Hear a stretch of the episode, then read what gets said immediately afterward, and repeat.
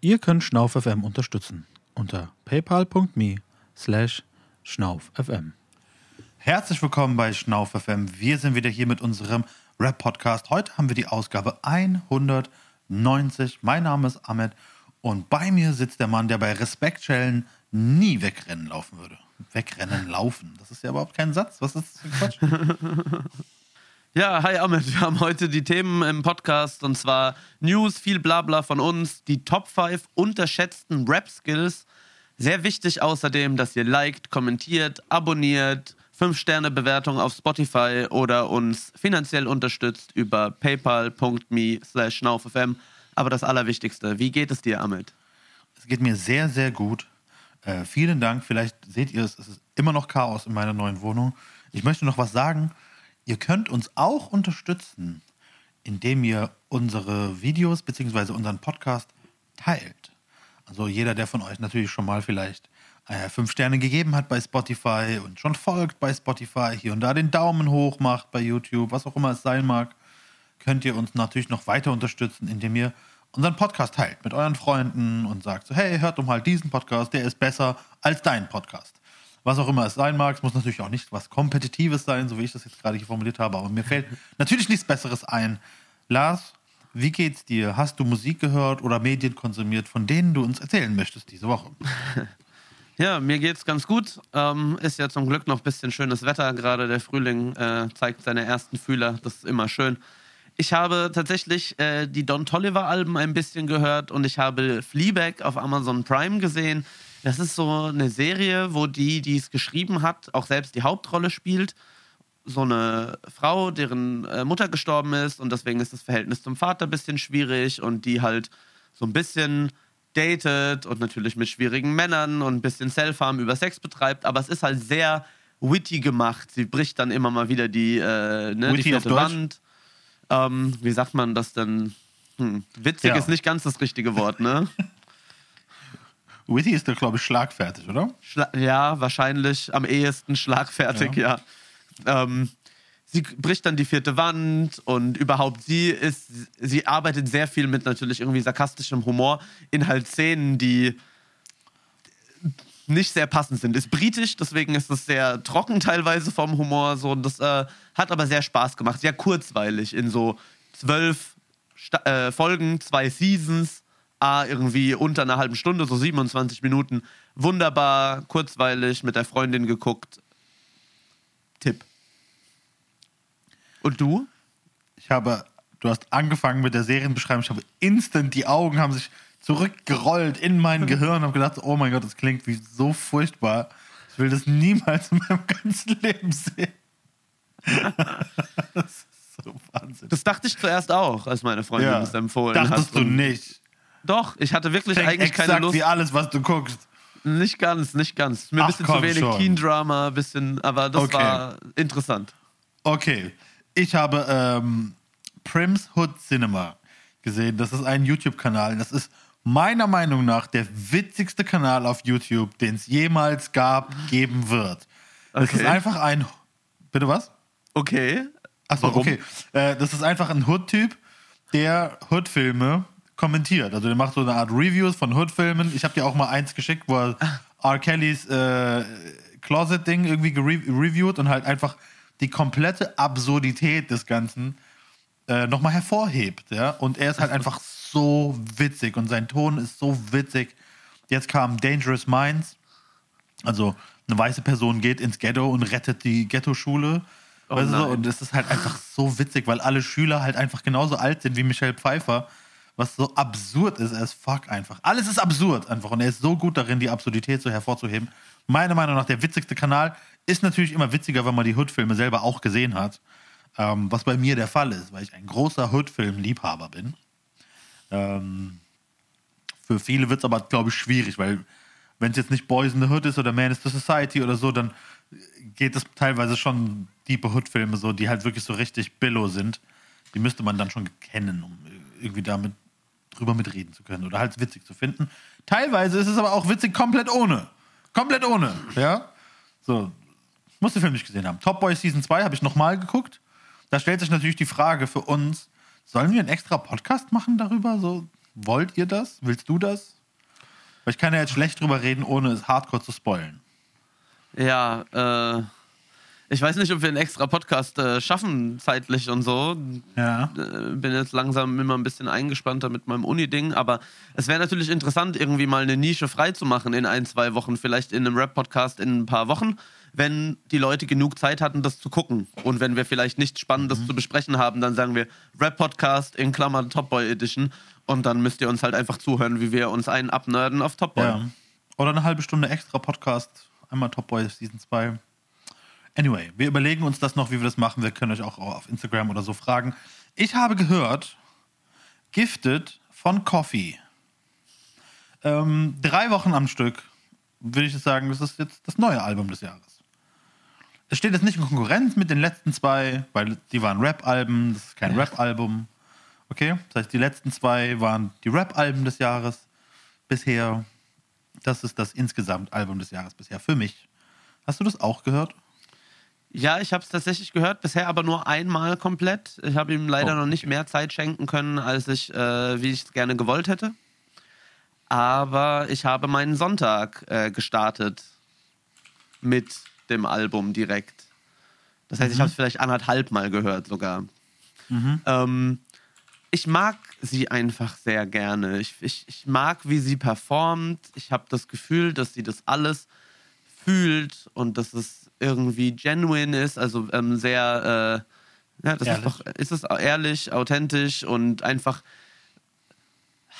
Es ist halt nicht irgendwie versucht, einen Hit zu schreiben, versucht irgendwas zu, äh, irgendwas zu machen, so wirkt es nicht auf mich, sondern es ist einfach ehrliche äh, und irgendwie positive Musik in, in Zeiten, in denen so viel Shit abgeht und so viel Negativität vorherrscht und so viel Drama immer ist. Und da tut sowas äh, gut, wenn jemand auch auf in einer, naja, sag ich mal, positiv, mit einer positiven Energie, auch wenn über so Sachen mal gesprochen wird, inhaltlich oder so, über irgendwelche Missstände, dann Also Missstände kommen ja schon vor. So ist es ja, nicht. ja, aber es ist auf jeden Fall immer trotzdem eine, ich würde sagen, uplifting-Energie, aber auch da ist es etwas, was einen hochhebt, nicht was so ein, ein depressives Loch und die Welt ist scheiße und man kriegt so ein Ja, richtiges ja. Weltschmerzding, sondern es ist mehr, aber gemeinsam kann man es schaffen, so diese Energie. Ich habe das Gefühl, deswegen sagen deutsche Reggae-Künstler auch immer das wortwörtlich, weil das so die Energie ist, die aus so einer Art von Song irgendwie immer rüberschwappt. Ja, deutsche Reggae-Künstler haben natürlich immer so eine, so eine esoterische Aura, die um sie herum schwebt, so die, wo man immer nicht ganz genau weiß, so, ah, bin mir nicht sicher, ob du das ganz so gecheckt hast. Ähm, aber ja, der positive Vibe ist natürlich da, weil sie natürlich anfängt mit ähm, I'm glad I woke up today. Also ich bin Ja. happy, dass ich heute aufgewacht bin. Es ist ein schöner Tag. Ich bin glücklich, am Leben zu sein. Aber der zweite Song ist natürlich direkt ein, ein Positionierungssong, was da, bei dem man teilweise auch ein bisschen verstehen muss, um welche äh, Society, also welche Gesellschaft es da geht in, in Jamaika und was dort auch die politische Landschaft ist. Und ähm, im dritten Song geht sie ja gleich los mit Suns out is a siren, gun violence tiring, rise up is a crime scene. Also sie verschönert jetzt nicht eine Welt, in der sie da lebt. Es ist schon immer noch Jamaika. Aber das Album ist eine ganz tolle Reise, weil es beginnt mit Aufwachen und es endet mit äh, Where Will We Go? Weißt du, wenn der Lockdown vorbei ist. Was ein bisschen absurd ist, weil der Lockdown ist vorbei.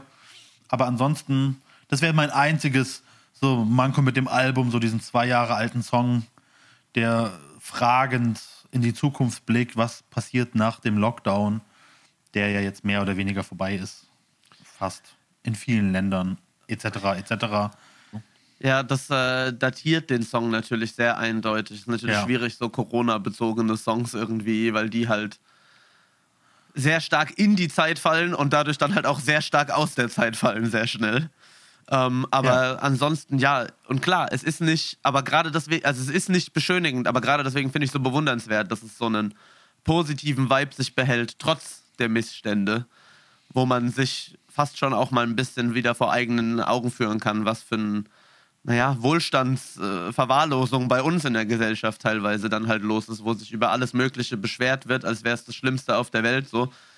Ja, aber Ähm, meistens halt von den Leuten, die genug haben, um was abzugeben, natürlich. ohne auf irgendwas verzichten zu müssen. Natürlich. Die, die, die beschweren sich am lautesten. Ähm, Und es wird nur grau gemalt so. Ja, ja, ja, genau. Also was ich aber noch interessant finde zum Beispiel an dem Album ist natürlich auch einfach, ähm, hab ich, das habe ich ja gerade erzählt, die Reise. Also wie Ja. wunderbar es aneinander anknüpft, die Songs. Ja, wie, wie weißt du, ich, vielleicht würde ich Song 2 und Song 3 an, als Song 3 machen zum Beispiel. Ja, das wäre jetzt so meine Idee. Ansonsten kann ich einen Quervergleich machen zu dem Shensia-Album, von dem wir geredet haben vor einer Woche oder vor zwei. Oh je. Ähm, hier ist es nämlich so, bei, bei Coffee ist es so ein bisschen, dass Coffee so dem Pop-Publikum, sag ich mal, so Jamaican Musik ein bisschen äh, verträglicher macht, ohne auf die Identität äh, zu verzichten.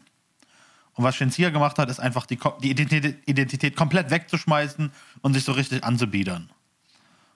Ähm, das ist natürlich ein ganz starker Kontrast und es ist, tut mir natürlich auch leid, diesen Kontrast, also diesen Vergleich ziehen zu müssen, aber beide haben innerhalb von zwei Wochen ein Album gemacht. Beide waren bei, jeweils bei einem Jimmy in der Late-Night-Show und haben ihre Songs performt. So, also was soll ich tun? Ja, äh, musste ich jetzt einfach tun. Und passend dazu unser Kommentar diese Woche, Shoutout an Alessandro. Er sagt so, Coffee-Album, das ist kein Produkt, es ist ein Geschenk. Das ist sehr passend. Und ich finde, das ist sogar, glaube ich, wenn ich den äh, YouTube irgendeinen Post richtig verstanden habe, richtig gelesen habe und in Erinnerung habe, sogar fast ihr Ziel gewesen, quasi, mit diesem Album etwas zurückzugeben für diese unglaubliche Reise, die sie dank der Musik quasi irgendwie durchmacht. Und deswegen finde ich, ist das sehr gut runterdestilliert. Und dann muss man halt auch sagen, äh, a job well done wenn das das Ziel war und es so ankommt, dann äh, Applaus, Applaus, zu Recht äh, Album des Jahres, theoretisch. Ne? Bisher, ja, genau. Also großer Applaus. Shoutout an alle Beteiligten. Shoutout an euch äh, Rap-Fans, Deutsch-Rap-Fans, die sich das jetzt angehört haben, obwohl es wirklich nichts mit Deutschrap zu tun hat. Aber ihr habt alle abgestimmt vor einer Weile, dass wir auch über andere Dinge reden sollen als nur Deutschrap. Lars, du hast ein Thema mitgebracht diese Woche. Ja, ich habe beim Vorbereiten für den Podcast gefunden, dass Haftbefehl gerne mit Farid Bang ein Kollabo-Album machen möchte. Und Farid Bang wohl auch Lust drauf hat, sobald er aus seinem Album oder äh, Projektding raus ist. Irgendwie hieß es ja, Ende des Jahres hätte ich wieder Zeit. Und ich dachte, ich stelle zwei Fragen so ein bisschen uns. Also A, wie könnte das klingen, ein Haftbefehl äh, Farid Bang Album? Sowohl auf inhaltlich-textlicher Ebene als auch vielleicht soundlich, wenn man Ideen hat. Und natürlich unsere persönliche Meinung. Freuen wir uns darauf? Würden wir uns äh, darauf freuen, wenn dieses Collabo-Album zustande kommt? Oder haben wir Bedenken?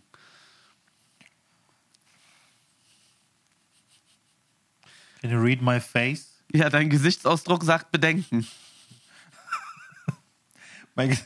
Also ich frage mich einfach, warum will Haftbefehl mit Farid Bang ein Album machen? Weil er Bruder ist, mäßig. Ja, das ist ja, das mag ja sein, dass er Bruder, Bruder und dass sie dicke äh, Homies sind. Aber das heißt nicht, dass man zusammen, also dass es gut passen würde, gemeinsam ein Album zu machen. Also ich kann mir wenig vorstellen, was schlechter zusammenpasst, meiner Meinung nach, als ein Haftbefehl Farid Bang Album. Ja, Haftbefehl müsste halt, glaube ich, viel von der, von der Sozialkritik und so ablegen und halt einfach bescheuerte Parts schreiben. Und Farid Bang schreibt weiterhin bescheuerte Parts. Also Haftbefehl müsste einfach, glaube ich, sehr stark Richtung Fa- Farid Bang gehen. Und dann ist halt die Frage, für was dann? Dann will ich es halt nicht mehr hören. Ja, so, was ist für was? Ja, genau.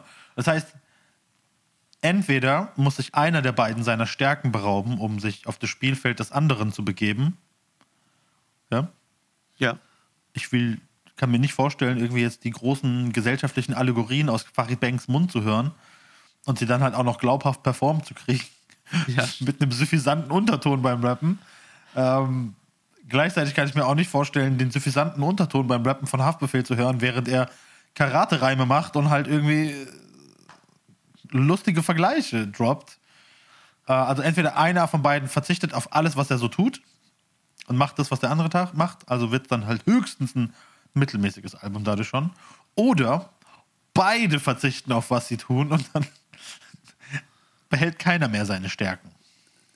Ja, oder es ist halt so ein richtiges Kraut und Rüben so. Und dann haben wir quasi, als hätten, hätten wir einfach nur alle Features von Festplatten von denen zusammen ge ge geglaubt. So. Und es ist so ein bisschen irgendwie, äh, ja, die Hälfte sind Haftbefehl-Songs featuring Farid Bang, wo Farid Bang versucht, sich auf das Thema von Haftbefehl einzulassen und so ein bisschen, ohne sich zu verlieren. Und die andere Hälfte ist umgekehrt. Und dann haben wir, ja, jetzt ist es kein Kollabo-Projekt eigentlich, sondern es sind einfach, ihr habt beide nur die Hälfte von einem Album mit demselben Feature-Partner geschrieben und das zusammengefügt. Und dann ist es so, okay, es hat keinen roten Ja. Faden, hat keine Kohärenz.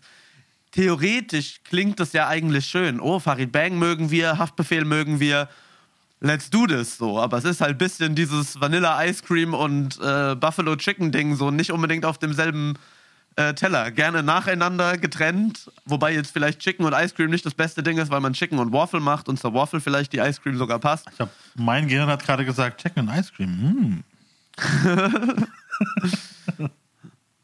Ja, dann sucht euch eine andere Kombo aus. Ich bin vielleicht nicht der Beste in Essensanalogien. Das ist so ein Ding, wie das wäre so Haftbefehl, Farid Bang. Da habe ich mich jetzt auf dein Spielfeld begeben und direkt. Wah, wah, wah. Ich habe neulich hat äh, ein Kumpel von mir bestellt bei Five Guys diesen Erd, also einen Erdbeer-Milkshake mit Bacon. Killer. Und da war Bacon drin. Und es war Ja. nicht so beschissen, wie es klingt. Ja, klingt aber eigentlich sogar interessant. Ich würde es probieren auf jeden Fall. Okay, siehst du? Okay, dann ähm, brauchen wir eine andere Analogie als Essen. Aber vielleicht lassen wir auch die Analogie einfach bleiben, den Vergleich. Ja. Wir Ja. haben ja gelernt, jeder Vergleich hinkt. Ja. Ich kann, also, ich kann mir nicht vorstellen, wie das geil wird.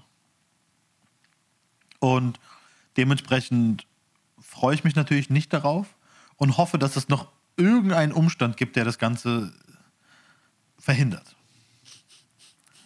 Irgendein Umstand, der nicht ist, dass beide jetzt Streit haben miteinander. Haftbefehl und Chata hat ja ganz gut funktioniert. Ich finde immer noch, das war ein ganz okayes Album. Ich fand es nicht verkehrt. Also rein vom Klang war das gut. Ich weiß nicht, ob es als Album ein grandioses Album war, aber die Songs waren gut. Die haben geballert. Ja, das war auf jeden Fall, das war ganz okay. Es ist so ein bisschen unterschätzt fast. Ja. Aber es war halt schon auch fast ein bisschen arg. Also wir waren sehr hyped drauf und dann war es verhältnismäßig enttäuschend, was natürlich an uns liegt, glaube ich, auch ein bisschen. Also verhältnismäßig enttäuschend ist auch stark gegriffen, weil du hast gesagt, viele Songs haben halt sehr, sehr geballert. Aber ich bin, glaube ich, nie wieder richtig zurückgegangen, außer dieser Kadak-Song, der halt richtig krass war. Okay, der Kanak-Song ist absolut großartig. Ja, genau.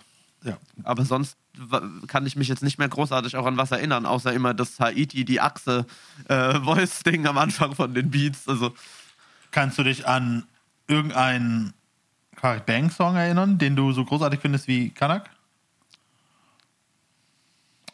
Dachte ich mir. Ähm, übrigens, der also mit dem äh, keine. Alimente wegen Testo, welcher Song auch Ja. immer das war. Das ist nur die einzige, das ist nur eine Line, die immer noch hängen geblieben ist, dass er keine Alimente zahlen muss, weil er sich so viel Testo gespritzt hat und deswegen impotent ist. So, das war einfach. Okay. Okay. Also du, eine Line. Du hast eine Ja, Line. eine Line. Ja, sorry, Okay. mehr habe ich nicht. Ich, ich habe jetzt gerade mal die Tracklist aufgemacht. Äh, ja, also ich glaube, die Tür ein war okay, 500 war okay, ich zahle gar nichts war okay, Kanak war super, Tachtach war cool, dieser AfD-Song war richtig scheiße. Ja. Ähm, aber da waren keine Songs drauf, die richtig scheiße sind, sondern da waren halt ein Haufen ganz gute Songs drauf und ein paar Perlen. Also das ist eigentlich ein, also für Deutschrap-Verhältnisse sogar ein ganz gutes Album. Beats haben teilweise geballert. Ich glaube, Frank Sinatra ist drauf, die Achse ist drauf. Ähm, das ist fast unterschätzt eigentlich sogar, ne? Ja, ja, ja. Ja. Vom Klang her. Ich glaube, es war kommerziell nicht sehr erfolgreich. Ich bin mir auch generell, ich bin auch generell kein Fan von Kollabo-Alben. Ganz allgemein nicht. Ja, Ich fand auch N-Words in Paris nie geil. Ich, fand- ich habe immer gedacht, was soll dieses Album? Ähm, fällt dir ein gutes Kollabo-Album ein? nee, TTN ja. 1? ja, ja, also High und Hungrig 2. Ja, High, High und Hungrig. Ja. Wobei das fühlt sich fast an, als wäre es eine Band. So irgendwie geil. Ja. Ne? Ja, aber ich meine, das ist ja das, was ein, gut, was, das, was, das, was ein gutes Kollabo quasi ausmacht, dass man das Gefühl hat, das sind nicht zwei Einzelkünstler, sondern äh, es hätten die wirklich eine Bandidentität gefunden zusammen in dem Projekt vielleicht, oder? Weil ansonsten, Ja. ich meine, Savage und Sido war furchtbar. Äh, Definitiv. Maximum war ganz gut, auch da, weil die zwei Aber sich so auch- nah sind, dass es halt wie Aber eine das Band ist halt ist. eine Band fast. Ja, ja, eben, zwei, genau. Ne? Also- das ja ich dann, glaube- es fühlt sich nicht an wie ein Kollabo, es fühlt sich an wie eine richtige Band. Also Aber vielleicht sich ist einfach das. Maximum nennen. Das ist so wie, für mich fühlt sich das an wie, wie, wie, wie äh, Run the Jewels. Ja, Okay, verständlich. also das war jetzt natürlich ein, ein starker Vergleich. Das Nee, aber- Nicht aber- in Deutschrap fühlt sich an wie Run the Jewels. Aber aber vielleicht ist das das, was, was es bedeutet, in Deutschrap ein gutes Kollabo-Album zu machen. Weswegen wir sagen, okay, Kollabo-Alben sind immer schlecht und die Sachen, die gut sind, sagst du jetzt, fühlt sich nicht an wie ein Kollabo-Album. Naja, vielleicht sollte sich eigentlich jedes Kollabo-Album so anfühlen, als wäre das eigentlich eine Band oder als könnte das eine Band sein. Das wäre zumindest das Ideal, würde ich sagen. Von ich daher. finde die JBG-Alben furchtbar scheiße, aber die fühlen Ja. sich an wie eine Band. Man hat schon Okay. das Gefühl, dass die da irgendwie zusammengehört haben, die zwei, ne? okay. Aber ich finde sie trotzdem kacke. Ich meine, Ausnahmen bestätigen im Zweifelsfall natürlich die Regel, aber ich bin bereit, trotzdem den, äh, den Punkt äh, aufzugeben und zu sagen, so, das Problem an Kollabo-Alben ist halt das, was wir jetzt schon festgehalten haben an Farid Bang und Haftbefehl. So, dass halt, wenn die Künstler nicht so eng beieinander sind, wie irgendwie Summer Jam und Casey Rebel oder von mir aus Farid Bang und Kollega oder ja, LP auch und Killer Mike. ja, oder auch Ha- Haftbefehl und Qatar auf eine Art und Weise, ja, ähm, dann wird es halt immer schwierig, weil einer der beiden sehr stark in Versuchung gerät, seine Identität aufzugeben. Oder aber halt die Identitäten der beiden Künstler in unterschiedliche Richtungen ziehen, weswegen das Produkt halt kein kohärentes, äh, synergetisches wird. Und das ist dann halt immer schlecht für ein Album. Aber ich denke, jetzt haben wir äh, genug über Kollabo und äh, sonst was äh, geschwafelt, aber es war sehr interessant. Ähm, und wenn nichts anderes rauskommt, würde ich das trotzdem in der Review äh, besprechen. Einfach weil man eben sich dann damit befassen kann, ob unsere Befürchtungen äh, eingetroffen sind oder ob die zwei es vielleicht gewuppt bekommen haben. Ja. Ronny Trettmann, Ranking Smo. Zwei chlorbleiche Hallungen. Ja, ich weiß halt nicht. Meckes und Plan B Alben haben sich halt teilweise angefühlt, als hätten die beide nur die Hälfte an Songs geschrieben und zusammengeklatscht so irgendwie und sich gegenseitig immer wieder gefeatured. Dass ich halt nicht weiß, ob das so, ja, für einen von uns als Solokünstler reicht es nicht, ein Album zu produzieren, aber wenn wir zusammen eins machen, dann geht's oder so. Deswegen weiß ich nicht, so, wa- warum auch immer ich das früher äh, korrekt fand. Ja. Auf der anderen Seite war ich ja jetzt auch von den letzten Haftbefehle-Alben eher enttäuscht. Die waren keine schlechten Alben, sie waren halt einfach nur zu viel. Also sie waren einfach nur halb gut. Die eine Hälfte war Hammer, die andere Hälfte war was auch immer. ähm, vielleicht wird es ja tatsächlich helfen. So. Eine Hälfte Haftbefehl, eine Hälfte Bang als Album. Ich weiß es nicht. Ich bin dagegen, ich will es nicht hören. Ich glaube nicht, dass es cool wird. All I'm saying. Ich glaube nicht, dass es cool wird. Dann wäre die Frage ja geklärt. Okay, Rate the Boss. dann machen wir Rate the Bars. Wir lesen uns Zeilen von deutschen Rappern gegenseitig vor, bewerten diese gegenseitig mit 1 bis 5 Punkten. Wie immer sind halbe Punkte auch erlaubt und wie immer beginne ich damit, Lars etwas vorzulesen und er darf das Ganze bewerten. Lars, bist du bereit? Ja. Wenn du es wie Drake machst, warum kriegst du nichts außer Hate ab? Ich stehe auch Fake, ich stehe auf Fake Butts. Fake wie von Rappern die Datejust, AK Shots. Scheine in Farben der Lakers. Ich rede nicht von Kondomen, wenn ich sage, dass ich deine Mutter heute safe fuck.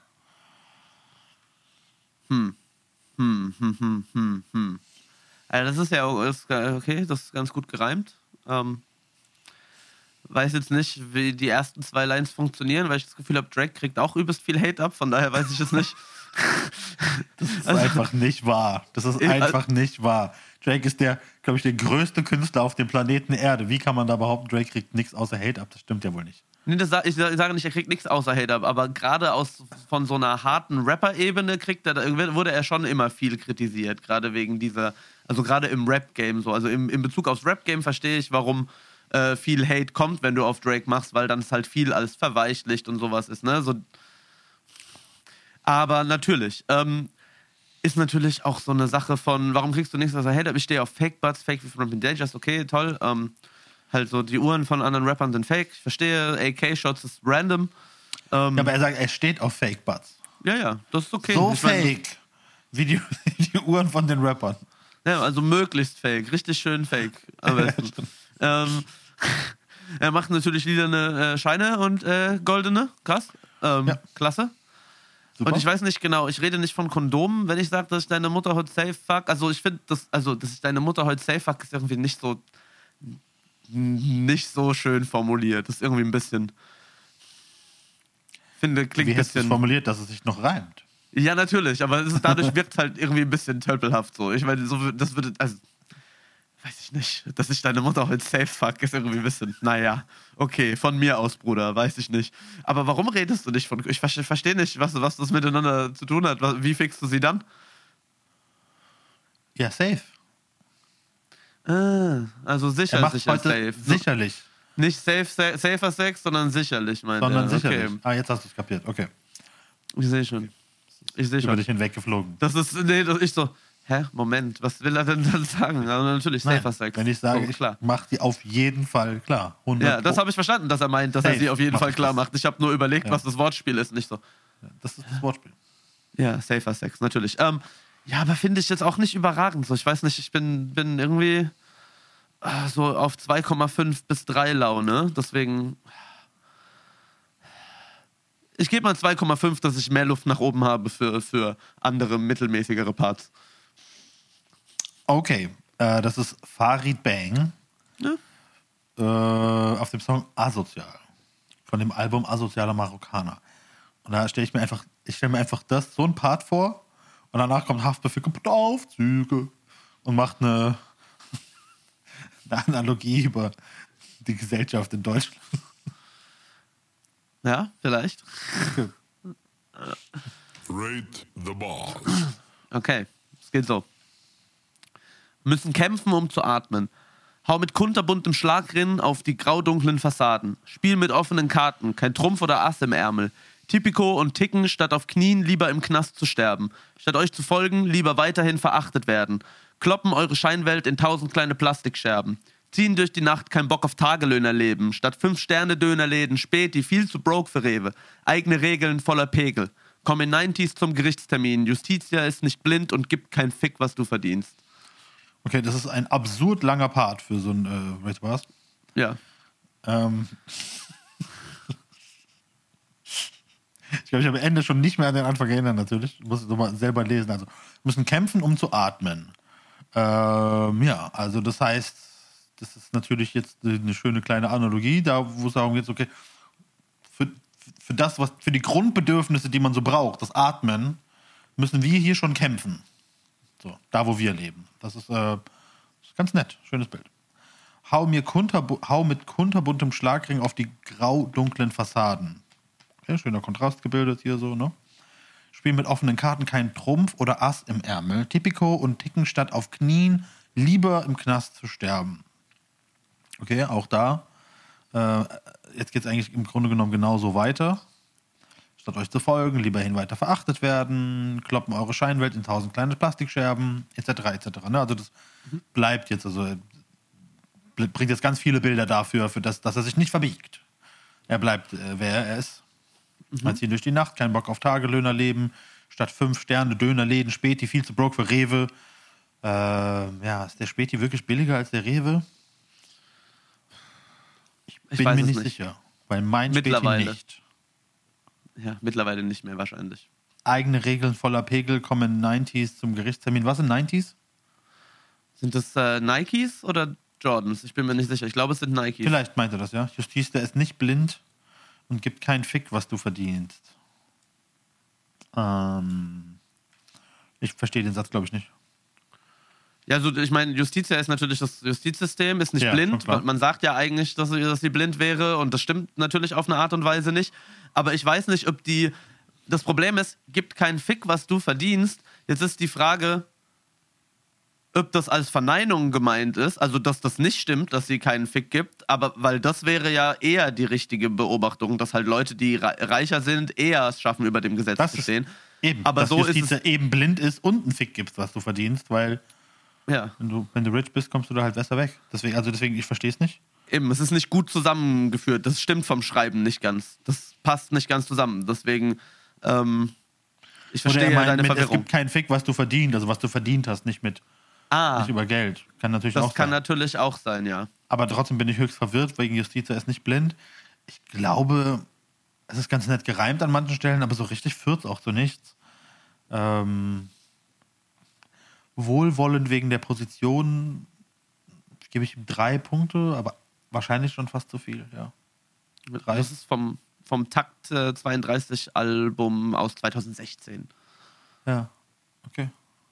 So diese Gossen-Positionierung merkt man halt auf jeden Fall. So die, Ja. die Haltung ist ungefähr die gleiche geblieben, auch wie auf dem aktuellen Album, wenn man jetzt die Flex-Songs wegnimmt. Für die Gossenpositionierung gibt es ja auch ähm, Den Bonus. den Vorzug, dass es die 3 statt die 2,5 werden. Ja? Ja. Das ist alles, was ich dazu sagen kann. Hit it and pass it. Es geht um Deutschrap News, denn Deutschrap ist ein Bereich des Lebens, in dem es immer viele relevante neue News gibt, ganz viel zu erzählen gibt, ganz viel zu besprechen gibt, ganz viele Inhalte. Deutschrap-Medien strotzen vor Inhalten. Lars, bevor ich mich jetzt hier zu arg verrenne in meinem Gelaber, wir lesen die Überschriften von Raptastic und hiphop.de vor. Du darfst entscheiden, ob du das Ganze besprechenswert findest oder nicht, indem du sagst, hit it and pass it, wenn du keinen Bock drauf hast. Und indem du uns erklärst, worum es geht oder mit uns drüber redest. So geht's nämlich los. Schüsse fallen. 50 maskierte Männer greifen Friseursalon von Samra an. Äh, ja, äh, äh, übel, klingt krass. Äh, muss irgendwie am Freitag passiert sein, aber man weiß es nicht, weil irgendwelche Sachen nicht stimmen, aber manche Sachen äh, stimmen bei anderen, bei mehreren Medien überein, aber gleichzeitig wissen wir auch, dass die Medien überall voneinander abschreiben. Äh, kleine Bemerkung am Rande, der äh, Friseursalon heißt Cut Alea Hair Salon, also mit Cut. Ziemlich, ziemlich gut, ja. Das ist okay? Wortspiel für, kann man, kann man machen. Okay, kann man machen. Und ja, es soll wohl ein Zeichen an Samra sein und das klingt auf jeden Fall nach so richtiger äh, Einschüchterung, Situation, äh, Gedöns, so richtig äh, Mafia-mäßig fast schon. Aber irgendwie geht nicht so richtig davor, wie das irgendwie, was da genau wahr ist. Deswegen äh, Ja. recherchiert selbst. Ich kann euch darüber nicht genau sagen. Es muss auch eine sehr aktuelle News sein. Deswegen äh, it und pass it. Kannst du dir vorstellen, dass es halt ein Haufen Jungs waren und irgendeiner hat gesagt, ey Bruder, es waren bestimmt 50 Leute und mir haben schon 50 Männer vor Dings. Also ich, Ja. weißt du, wie viele Menschen 50 Menschen sind? Ich kann mir nicht vorstellen, dass die dazu 50 da aufgetaucht Einreiten. sind. Ja, schon ein bisschen viel. Äh, Glaube ich auch nicht. Übrigens, Katalea ist natürlich so ein tolles Wortspiel. Materia hätte zwei Alben draus gemacht. Ja.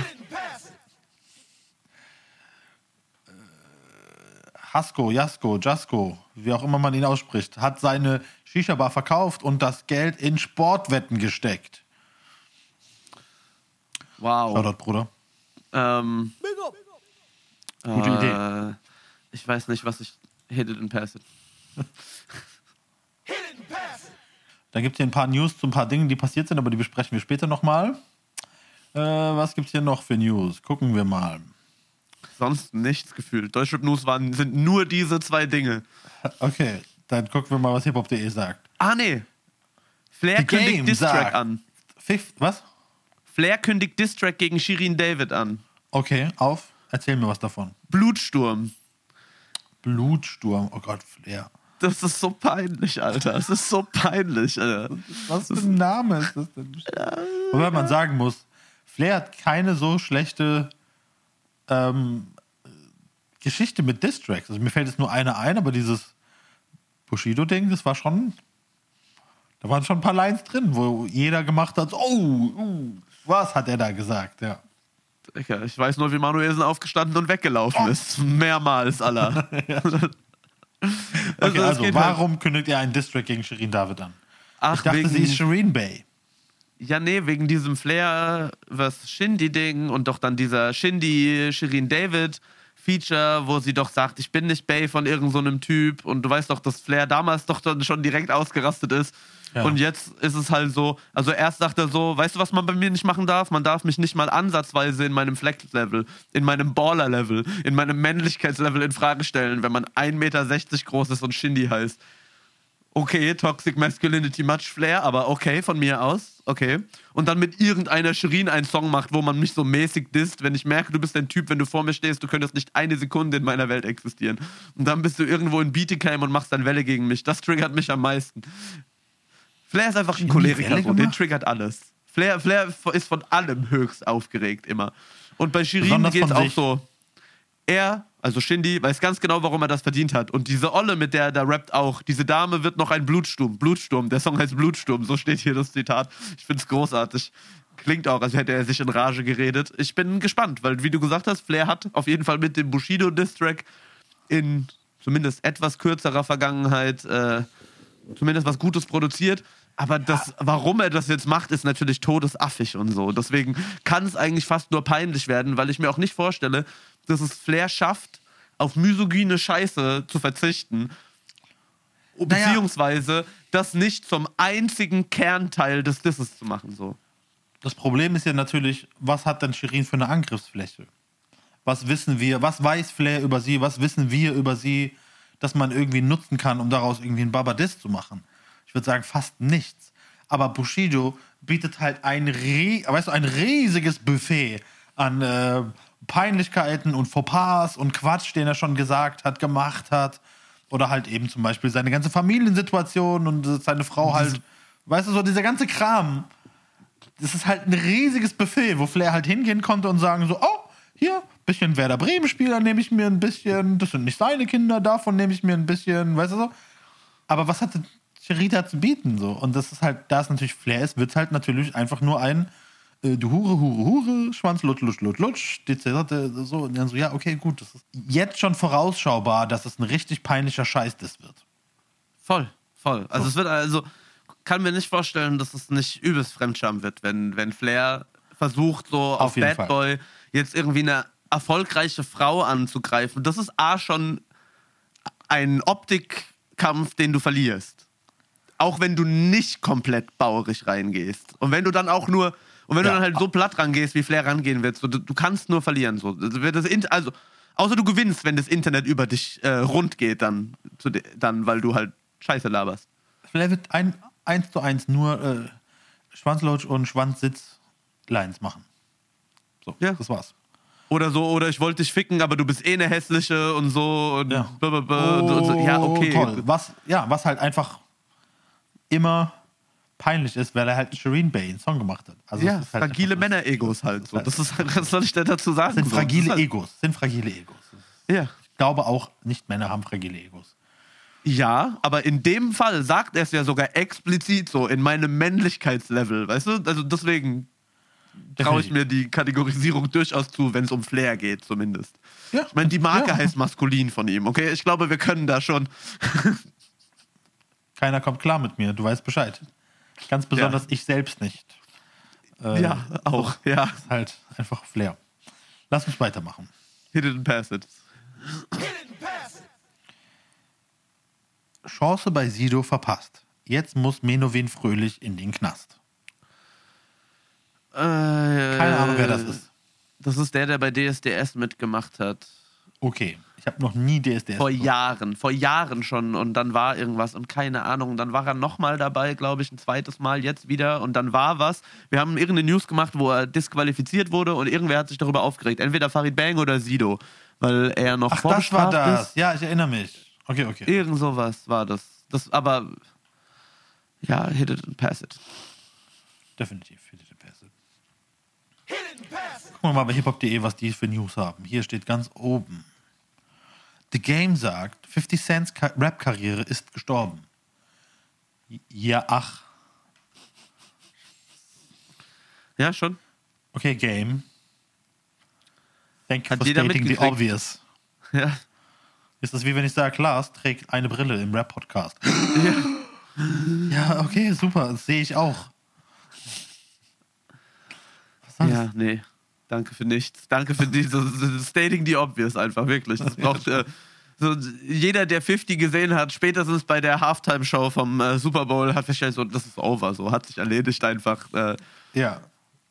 Und ich mag ja 50. Kein Pro also ich sag nichts gegen 50. Ich Nein. liebe 50 seine Musik von damals, aber das ist halt einfach no damals. front, aber es ist halt Ja. vorbei, so, ist halt gegessen, so. Ja. San Diego verschiebt sein Album erneut. Richtiger Flair-Move. Hit it and pass it. Äh, ba- ba- ba- ba- ba- bam. Nach Shitstorm. Doja Cat verkündet Karriereende. Oh nein. Ich habe diese News übrigens gelesen. Ich habe nicht verstanden, was genau der Shitstorm ist, by the way. Das ist, müsste ich erstmal sagen. Ich habe nicht verstanden, wer auch immer das geschrieben hat bei hiphop.de. Äh, der Shitstorm wurde nicht ganz klar.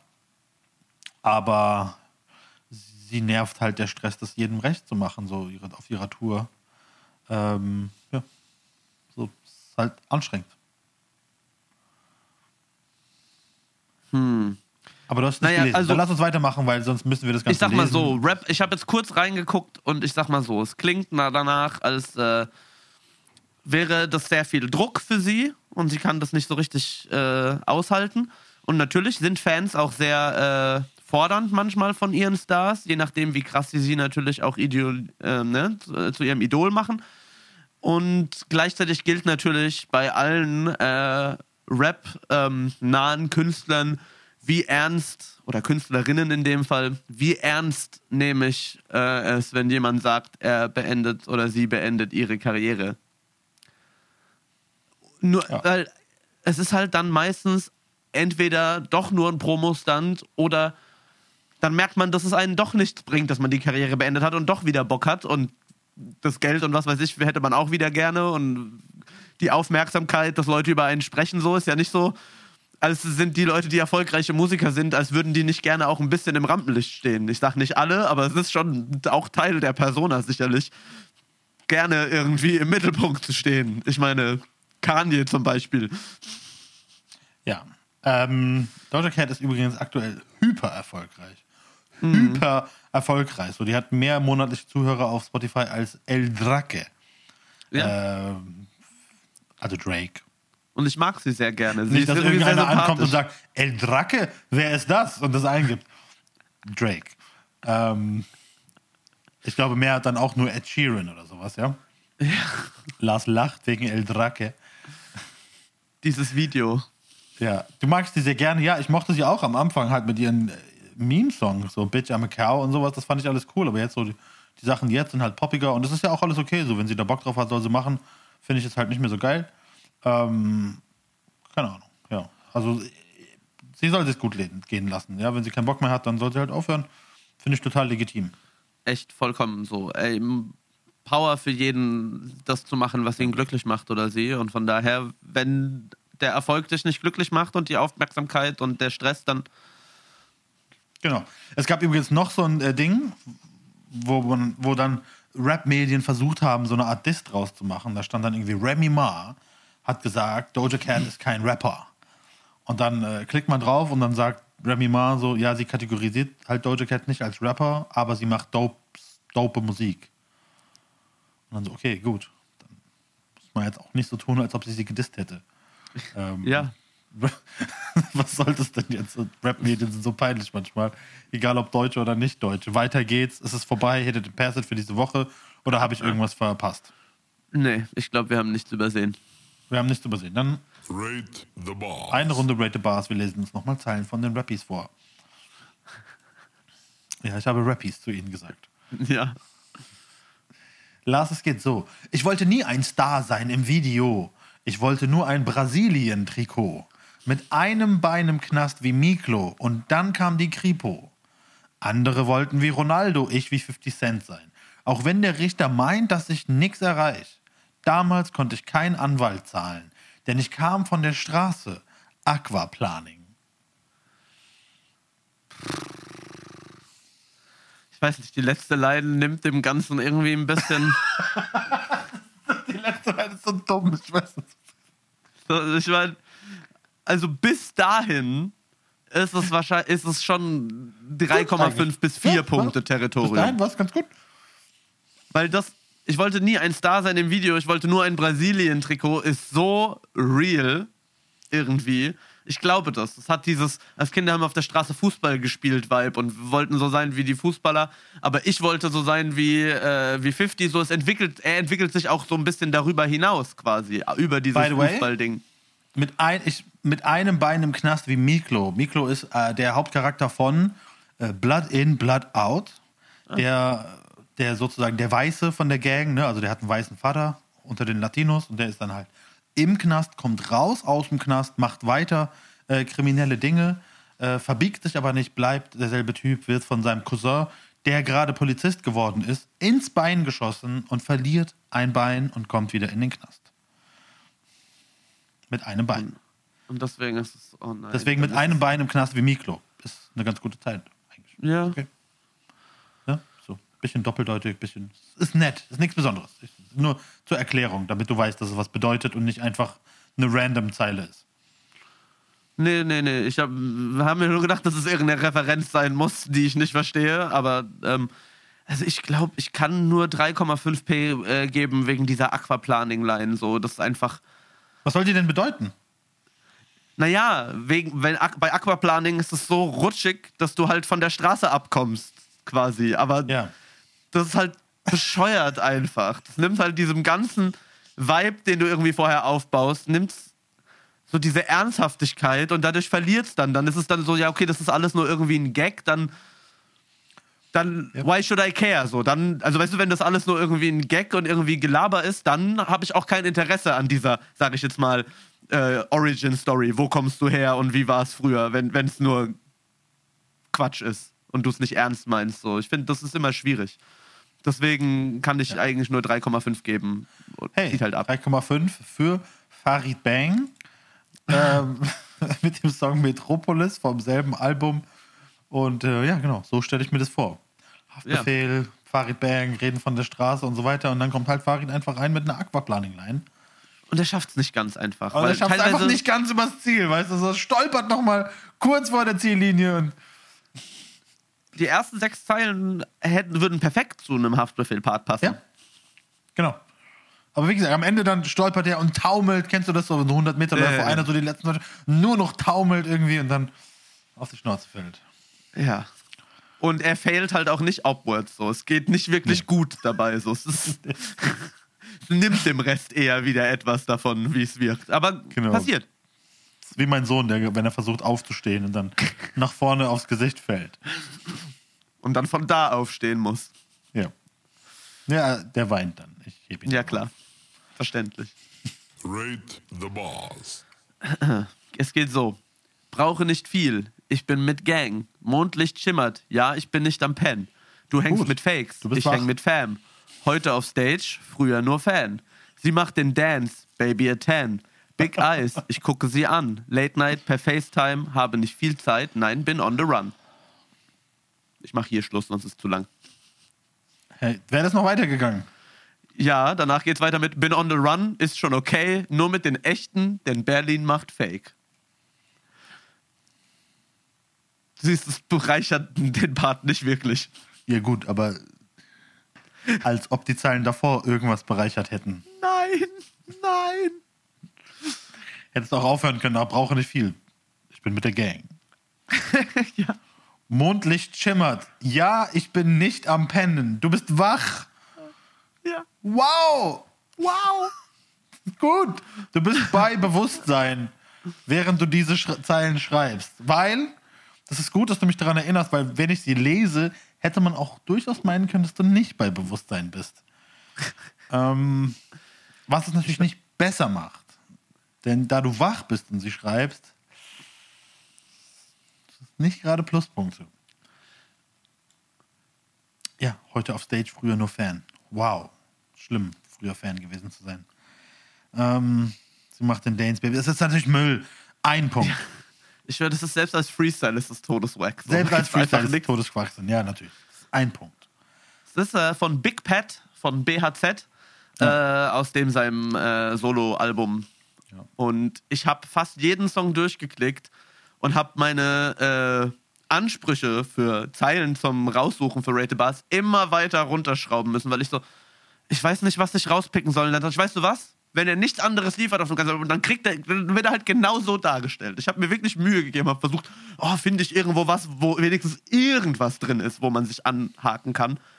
Nee, sorry, da passiert nichts Interessantes auf ganzer Länge. Es ist nur so, nur so austauschbares Phrasen-Lifestyle-Gesabbel. Okay.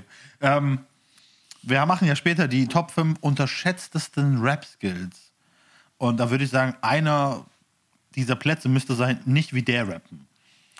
Unterschätzter Rap-Skill. Das ist nicht so zu rappen. Lars, ähm, wir haben diese Woche eine kleine Frage, ein kleines Versus. Ja, es ist nicht ganz eine Grundsatzfrage wie Cola versus Pepsi, aber es ist so ähnlich. Und zwar Will Smith versus Fat Comedy. Welcher dieser zwei Schellen war die unberechtigtere? Das ist sehr, sehr schwierig zu beantworten. Wer hatte die dummere Schelle? Und ich sage dir auch, warum es schwer zu beantworten ist. Und zwar, Olli Pocher hat es natürlich tausendmal verdient, eine Schelle gezogen zu kriegen.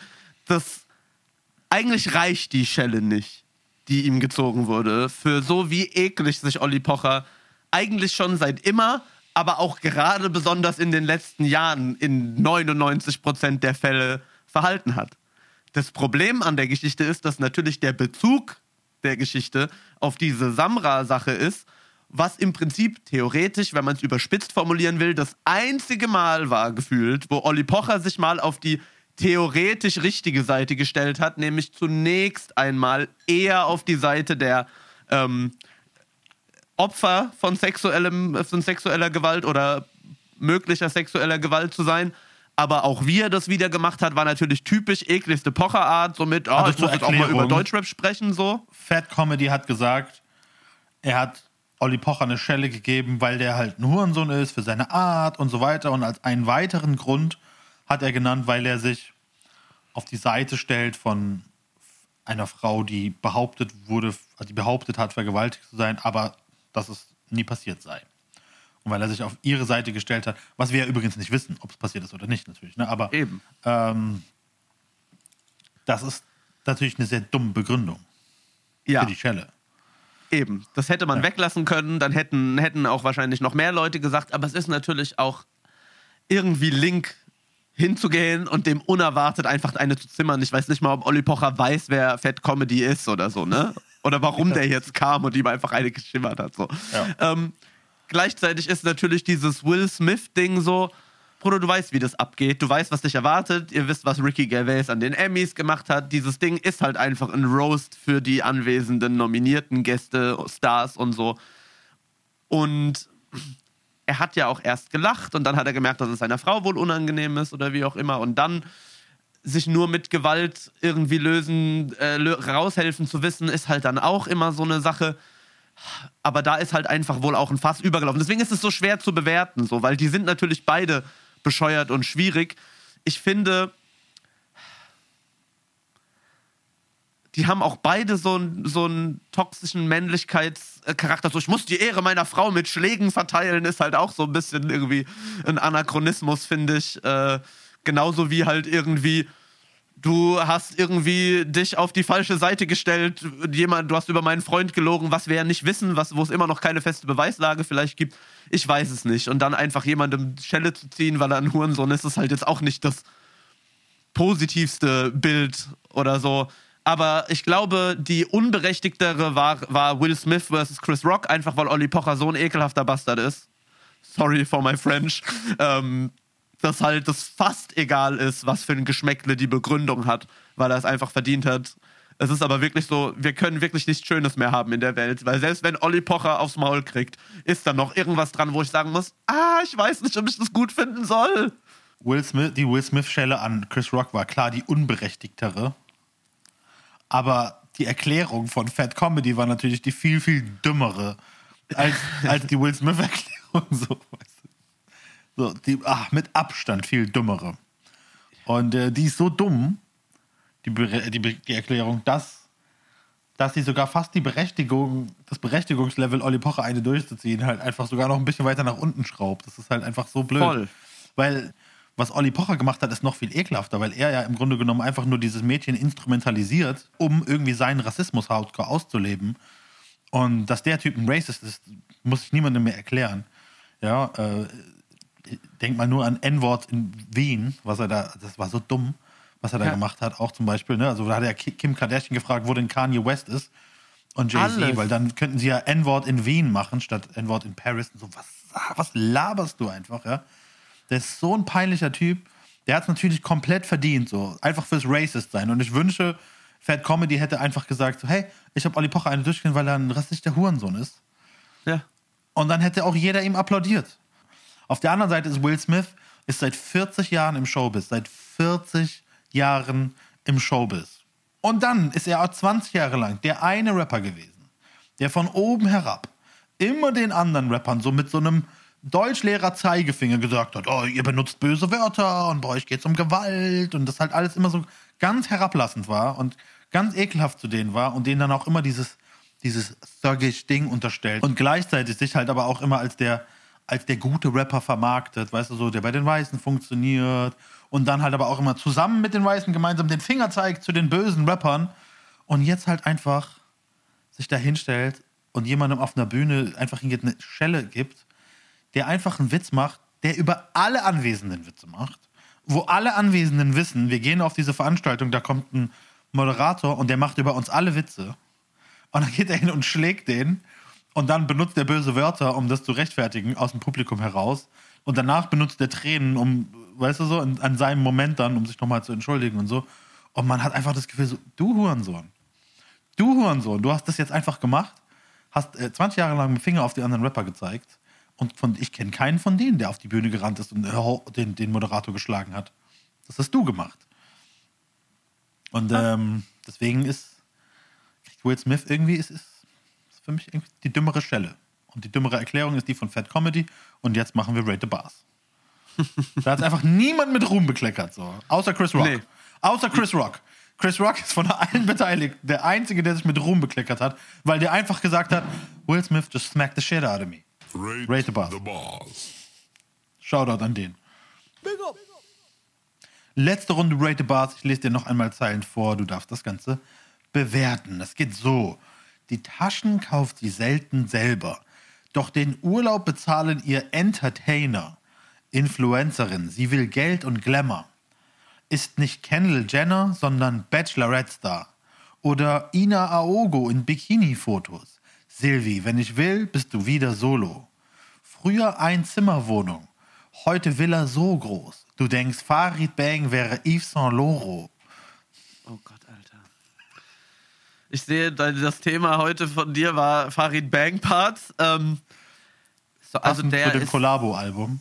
ja, der ist äh, irgendwie, ich weiß nicht, ob ich dem überhaupt 1,5 Punkte geben kann. Ich finde, an dem Part ist irgendwie fast alles verkehrt. So, das Beste ist noch, wie ich mir vorstellen kann, dass Ina Ogo in Bikini-Fotos gut zu rappen ist. Und nicht, heute will er so groß, so Yves Saint Laurent. Nee, nicht so. Und ich finde die Position ein bisschen. Ich mag das nicht, wenn. Wenn Frauen dafür geschämt werden, dass sie die Position, die ihnen vom System oft zugeschrieben wird, für sich nutzen, um in dem System voranzukommen. Ich mag das nicht, wenn dann so herablassend drauf geguckt wird, so, sie ist Influencerin, sie will Geld und Glamour, so, die Taschen kauft sie sich nicht selber, so dieses Golddigger-Ding.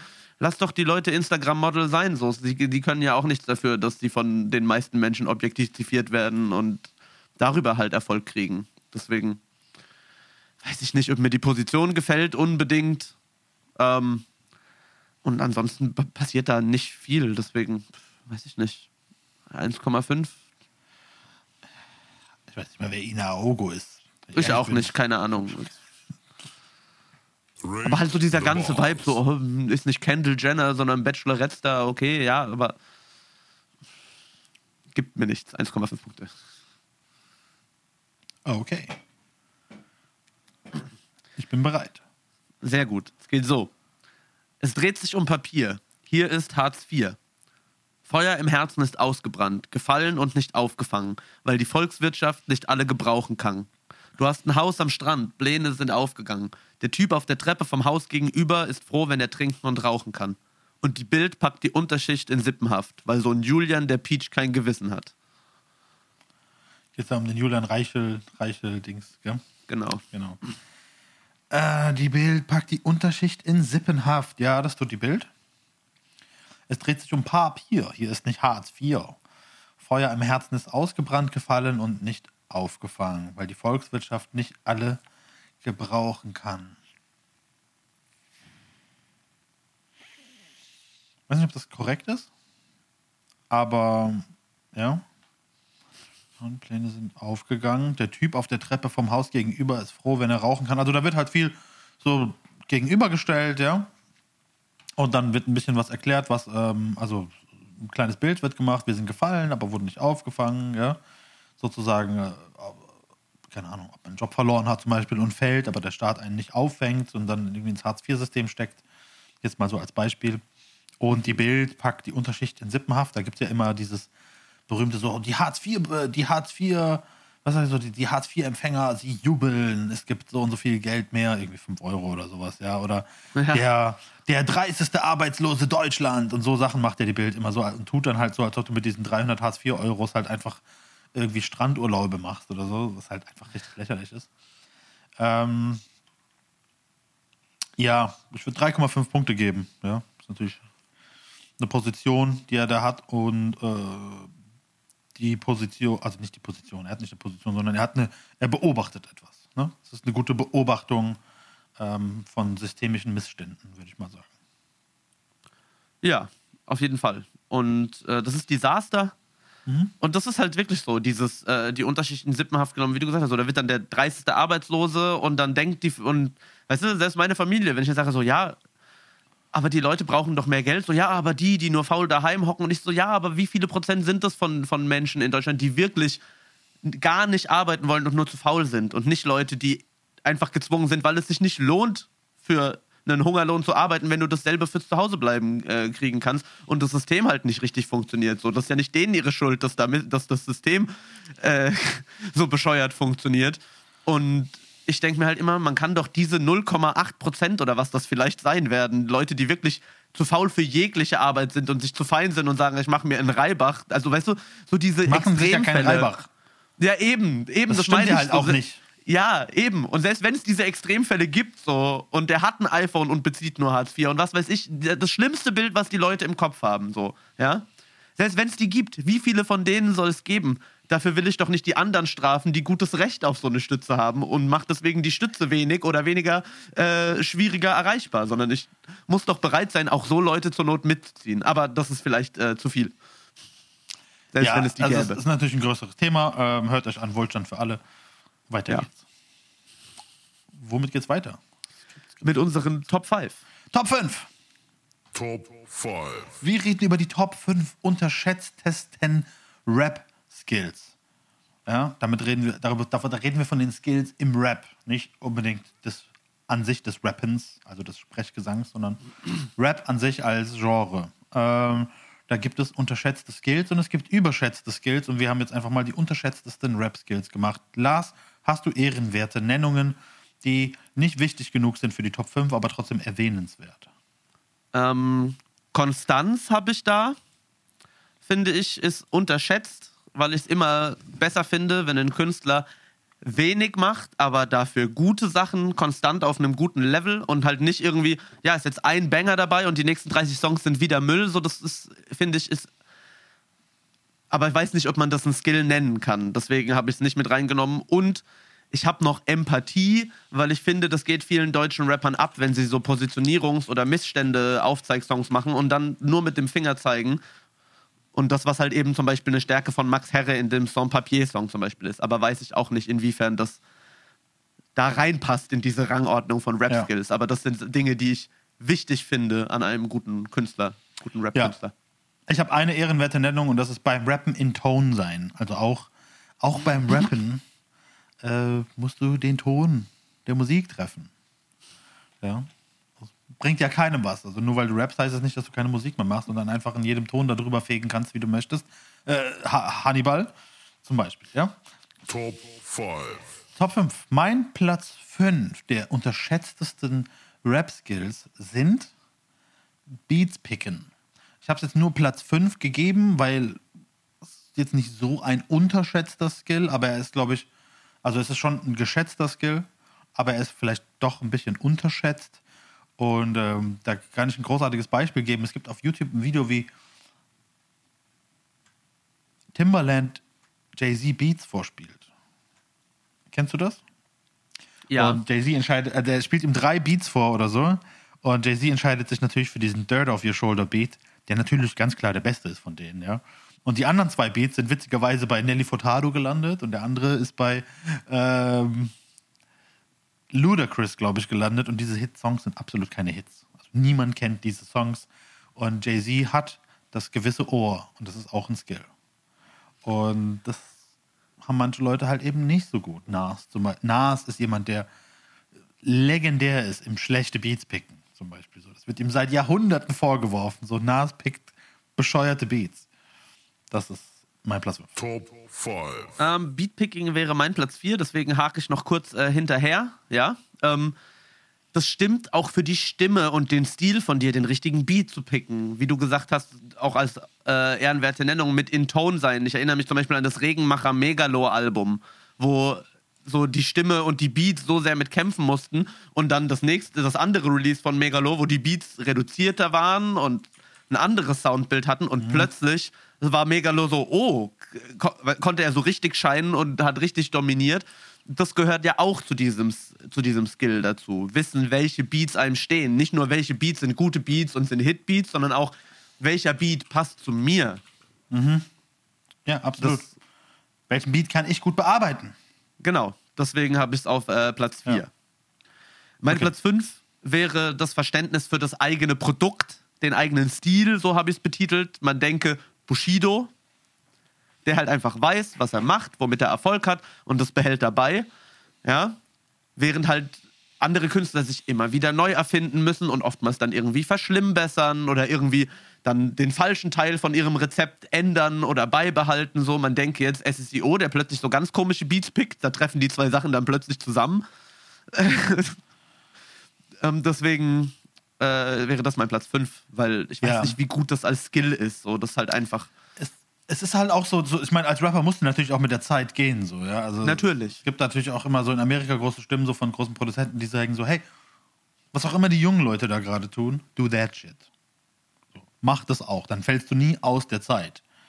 Ähm, aber du musst natürlich halt auch in der Lage sein, zu verstehen, was es ist überhaupt, was die jungen Leute da tun, was den Leuten genau gefällt. Also was an dem, was die jungen Leute da tun, gefällt den Leuten jetzt aktuell gerade. Ne? Also das merkt man zum Beispiel an so Sammy Deluxe oder Afrop-Songs, die neu sind, die dann auch so moderne Beats haben, aber man merkt denen an einfach, dass die überhaupt nicht checken, warum junge Leute darauf abgehen und was die genau daran gut finden, sondern die bearbeiten die halt immer noch in ihrem 90er-Style, Oper-Style. Und das interessiert natürlich niemanden, der jung ist. So, und Musikfans sind halt in erster Linie jung. Äh, mein Platz 4 ist sich trennen von halbgaren Ideen oder sich trennen von Songs. Das habe ich äh, sehr, sehr oft erlebt, so wo, im Studio, wo Leute halt einfach eine gute Idee hatten vielleicht, ja. Und die kommt aber einfach nicht dahin, wo man will und so. Und das, das wird immer, das ist dann ganz schwierig, die umzusetzen und sie dahin zu kriegen, wo man sie in seinem Kopf hat. Und äh, da wird sich dann oft verrannt und der Song wird trotzdem released, obwohl er eigentlich nicht das ist, was man sich vorgestellt hat, statt einfach zu sagen, stopp, das wird nichts, lass was anderes machen. Und das merke ich an Deutschrap-Alben so oft, dass ich merke, warum hast du dich nicht getrennt von dieser Idee? Du hast es so konstruiert und erzwungen. Ja, also das ergibt aus jeder künstlerischen Sinn. Also ich kenne das von mir auch bei Kapiteln oder so, wenn ich versuche für ein Buch was zu schreiben und ich habe zu genau schon vorher im Kopf, was alles drin sein muss in dem Kapitel und zu genau schon das im Kopf habe, blockiert mich das, wenn die Idee dann nicht ausgereift genug schon ausformuliert ist, sondern ich weiß nur, so muss es aussehen und ich kriege die Worte nicht aufs Papier, dann muss man sich einfach von der Szene erstmal wieder lösen und gucken, bis sie wieder von alleine zurückkommt. Vielleicht wird dann irgendwann mal noch ein Song raus, aber das Durchzwingen äh, wird immer krampfig. Das merkt man der Kunst einfach an, wenn die gekrampft ist. Ja. Platz 3 ist bei mir, also du hast ja den Platz 4 schon gemacht, ja. Ja. Ähm, Platz 3 ist bei mir das Schauspiel, das Theater, ähm, das Performen seiner Lyrics. Das ist besonders auf Deutschrap bezogen. Ich beziehe das in keinster Weise, in keinster Weise auf irgendeinen anderen, auf irgendeinen anderen Rap als Deutschrap. Das ist ein reiner Deutschrap-Platz. Das gibt es nur hier. Also wenn ich UK-Rap höre, da gibt's das nicht. Bei US-Rap gibt's das nicht. Ja, so ich gucke so eine, so eine schwedische Serie, da kommt dann immer so schwedischer Rap. Bei denen gibt's das offensichtlich auch nicht. Also das Performen ist, ist extrem schlecht und schwach in Deutschland, äh, wo du den Rappern oft anmerkst, so, die glauben ja selber nicht, was sie da gerade sagen. Und die performen das auch nicht entsprechend mit der äh, nötigen Emotionalität. Ja, also die Worte sagen, ich bin ganz emotional, aber die Art und Weise, wie sie die Worte sagen, sagen, oh, ich habe genau dasselbe Gefühl wie davor, denn ich spreche alles exakt auf dieselbe Art und Weise. Denn ich bin Finch, der schlechteste Ja. Rapper der Welt. Ich habe denselben Platz 3 als Performance bei mir benannt. Eben das Schauspiel, das eben, wie du schon gesagt hast, auch darzustellen auf eine Art. Und das ist halt gerade im deutschen Rap sehr äh, unterschätzt, wie wir eben an so Aussagen wie dem Finch-Interview und anderen schon mehrmals irgendwie bedeutet haben, ja klar, wenn es nur du liest den Text ab ist, dann ist es halt auch nicht richtig gerappt. Was soll ich dir sagen, Bruder? Deswegen ist es auf jeden Fall immer noch in Deutschrap ein sehr unterschätzter Skill aber wahrscheinlich wirklich nirgendwo anders. Ja, das ist ein reiner Deutschrap-Platz. Mein Platz 2 ist weniger ist mehr. Lücken. Weniger Reime zum Beispiel auch. Also manchmal brauchst du nicht unbedingt jetzt ganz viele Reime an der Stelle. Wenn der Satz einfach so dastehen muss, wie er dastehen muss, dann darf er auch mal so dastehen. Dann hat er auch mehr Gewicht und dann ähm, tut er auch vielleicht mehr das, was du dir da wünschst tatsächlich, ja. Aber ansonsten meine ich damit halt auch Lücken. Das heißt, der ganz, nicht, nicht die ganze Bar muss komplett gefüllt sein mit Worten. Du kannst auch mal eine Lücke lassen. Toast. Ah, mm, yeah. Da, da, da, da, da, da. So, das, das treibt den Beat viel besser voran manchmal, wenn du da nochmal ein paar Arten mal Platz lässt und dann nochmal reinsteigst. Irgendwie so ein Sean Paul-Ding gesehen, wo er über Coffee redet und über Toast und sagt, es ist eigentlich unglaublich, dass die erst 18 ist und diese große Lücke da an der Stelle lässt. Er hat gemeint, er hat äh, fast 20 Jahre Musik gemacht, bis er das gecheckt hat, dass man das mal machen muss und so. Und er meint, das ist eigentlich sehr erwachsen von ihr. Und das fehlt vielen Rappern, finde ich auch. Oder halt auch für den Beat an den Stellen äh, die Lücken lassen. So, wenn ich Cartel-Songs höre, zum Beispiel so, wenn, wenn ein Rhythm ganz klare Stellen hat, wo der Beat alleine stehen muss, dann laber da nicht drüber. Weißt du? So, schreib, dann, dann ist es auch ein Skill, drum herum zu schreiben an die Stelle. So. Und das kriegen deutsche Rapper auch oft zum Beispiel nicht hin. Und ich finde, das ist ein sehr unterschätzter Skill. Ja, Mut zur Lücke. Ja. ja. Man Äh, sagt ja auch in Literatur, dass die Lücken im Text oft zum Beispiel das sind, was interessanter machen, das, was nicht gesagt wird. Ja, das ist ein sehr guter, äh, sehr guter äh, Platz. Da gebe ich dir auf jeden Fall recht. Dem Beat Luft zum Atmen lassen auch mal ist auf jeden Fall etwas, was gerade auch Leute, die anfangen mit Rappen, noch weniger irgendwie zulassen. Ne? Das muss man wirklich erst lernen, dass man da Raum, nicht, nicht jedes muss vollgekritzelt sein so. Ja, genau. Mein Platz zwei ist die Wortwahl. Das ist auch eher auf deutsche Rapper bezogen und oftmals auch auf irgendwie, wenn du dir anschaust, Untergrundrapper zum Beispiel, die benutzen oftmals dann so Worte, so das sind einfach, es gibt Wörter, das sind keine gut rappbaren Wörter. Die haben in deinem Rap-Text nie etwas verloren. Ja. So, das Verstehe, bricht dann mit, ja. bricht mit einer Ästhetik, es lässt sich nicht gut betonen, es lässt sich nicht cool aussprechen, es lässt sich eben nicht gut genug schauspielern auf einen Beat. Das, die Wörter sind dann meistens schon peinlich genug, wenn sie in irgendeiner anderen Form vorkommen, aber auch so Wortwahl, so, wenn du diese typische 90er Backpack-Wortwahl so hast, so immer noch so einen heftigen Anachronismus, so, Bruder, das ist auch ein unterschätzter Skill irgendwie, die richtige Sprache zu sprechen quasi. Auf einer rein wörtlichen Ebene. Und damit meine ich nicht Shish Balenciaga Skr oder so, sondern halt Shish Balenciaga Skr wäre ja dann die richtige Sprache. schon, aber es ist nicht das, was ich unbedingt nur mit Wortwahl meine. So. Also natürlich nicht nur zeitgeistig, sondern halt einfach wissen, was für Wörter gut klingen an der Stelle. Ich erinnere da an Max Frisch, der gefragt wurde, warum Julika Schiller rothaarig ist. Und er hat gesagt, weil es von der Satzmelodie am schönsten klang. Ja. Ja. Es funktioniert auch manchmal, ja.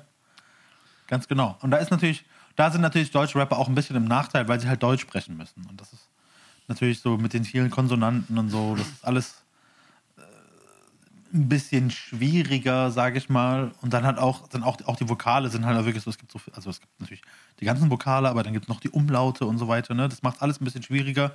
Wenn ich mir, äh, vor, am Anfang haben wir über Coffee-Album geredet, ja, und in, in Jamaican English ist halt einfach alles ein A oder ein I oder ein E. So, das sind die einzigen Vokale.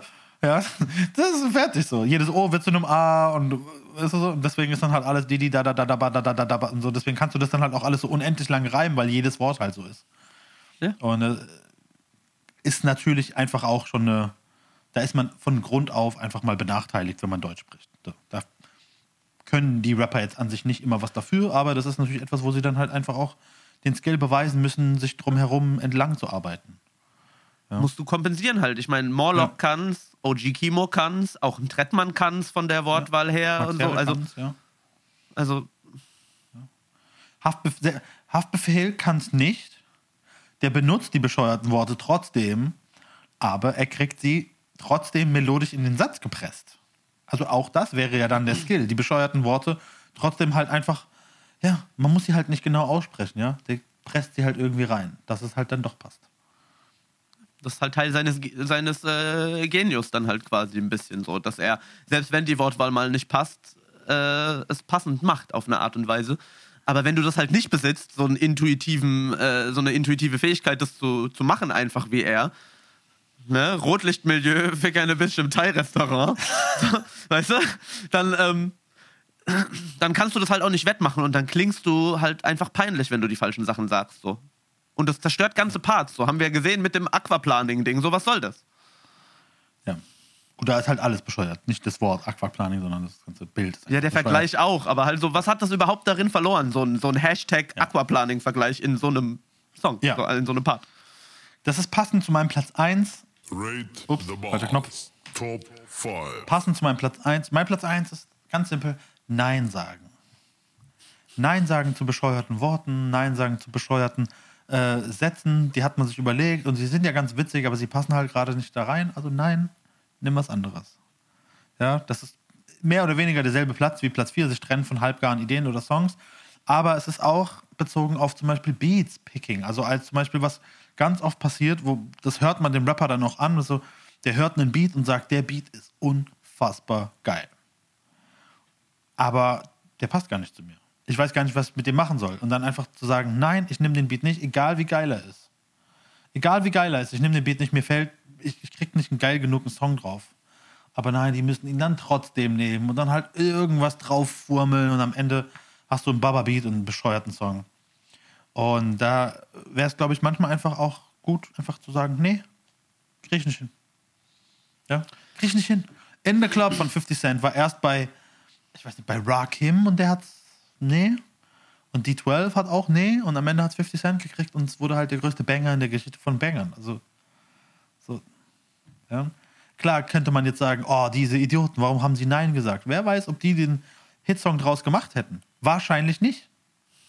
Wahrscheinlich nicht. Kannst du dir den Rakim vorstellen auf den In the Club Beat? Ich will's nicht hören.